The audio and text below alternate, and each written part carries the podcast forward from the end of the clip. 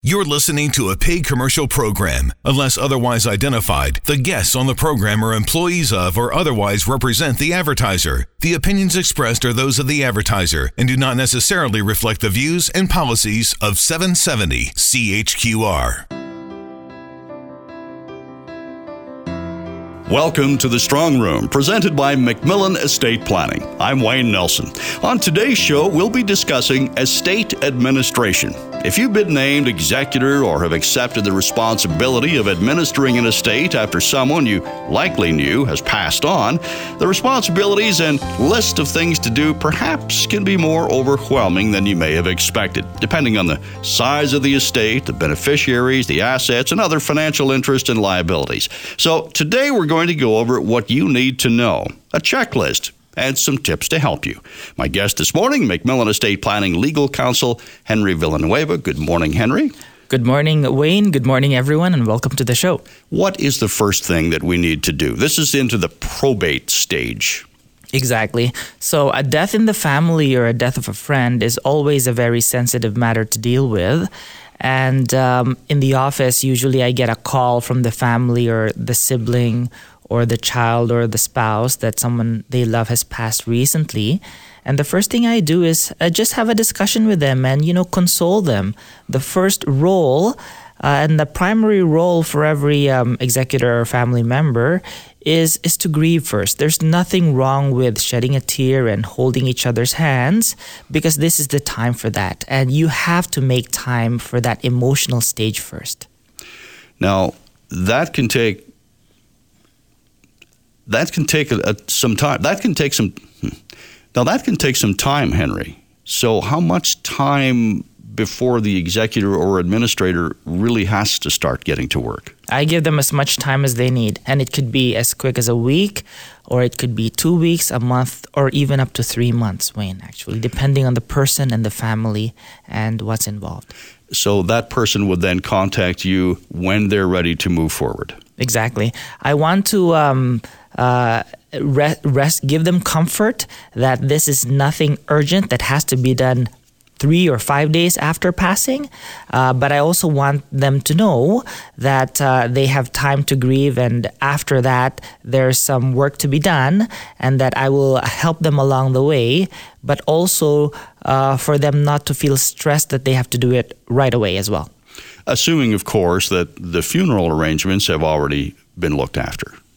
That's correct. And the funeral arrangements are actually part and parcel of what the executor, and the family has to uh, arrange for uh, the passed away, uh, the loved one who has passed away. Uh, and also, I tell them to keep note of that because the accounting for the funeral or final expenses are also part of the estate administration as well. All things considered, let's assume that the deceased has provided some information for what he or she wants in terms of a funeral. That will help take some of the stress off, but if that hasn't happened, there's a lot more work to be done. Exactly. So the default of this is is that if the loved one left um, unwritten notes or instructions for the family member, spouse, or children on their instructions for final arrangements, either funeral or burial or uh, cremation and or organ donation for uh, medical or research purposes as may be applicable. Uh, that's something to consider.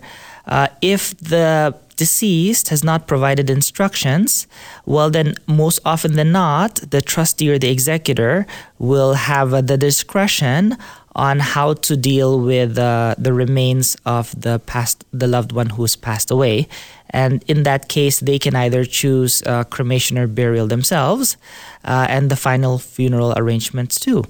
Uh, in certain instances, the family may have a family plot where um, the remains of the previous ancestors or their ancestors were buried or cremated and urns placed in that specific plot. So that's always a handy reference for the family to put their loved one there as well, along with their ancestors.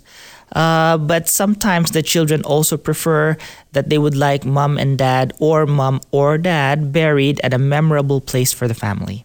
Okay, so we got to that point, Henry, where the funeral has been looked after, it has taken place. Now the grieving can continue. What is the next step? Mm-hmm. First of all, always take note of the final expenses, what the family or individual has spent for uh, the the funeral, the urn, uh, the cremation, and all of those. Uh, the next reminder for them to take the next step is usually an invoice uh, directed toward the family and or a bank statement that usually arrives monthly.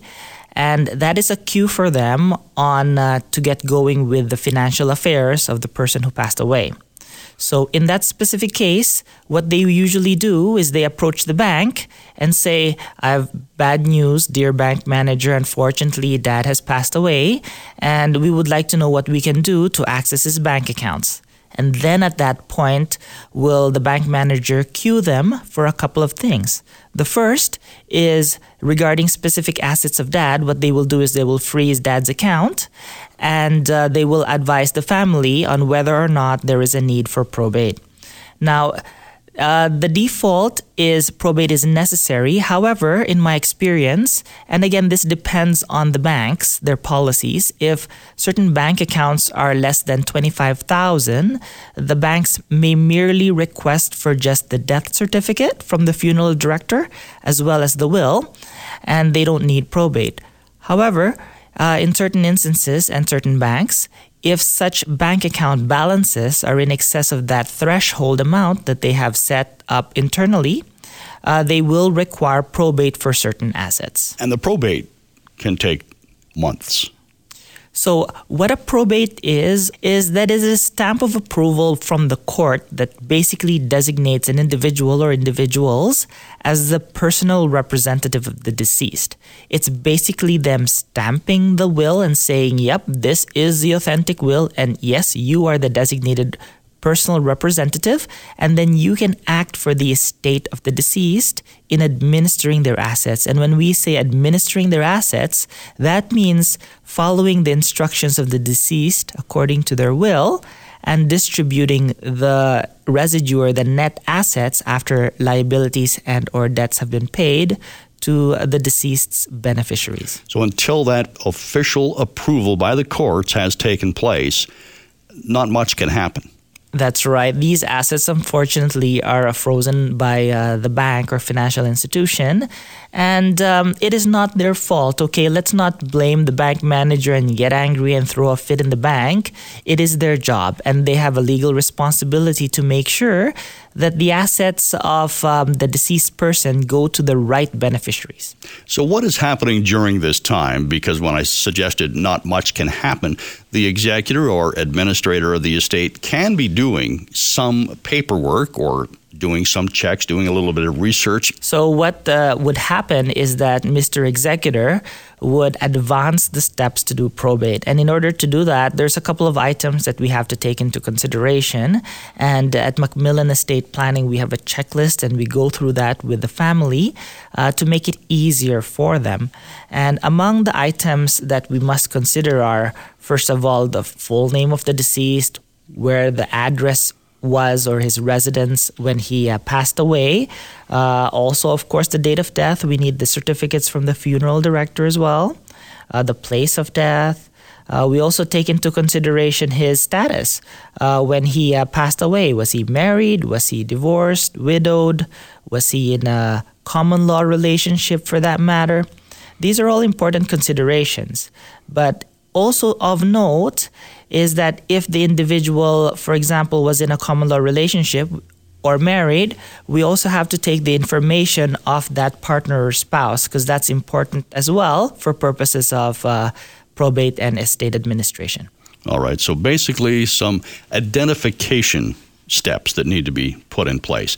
And I would assume that we uh, need to move on past that to the immediate family to identify who they are. Mm-hmm. So after we've verified that there is a will and we're using that as a reference, uh, the director's death certificate, funeral director's death certificate is important as well because those are the documents to support this occurrence or event.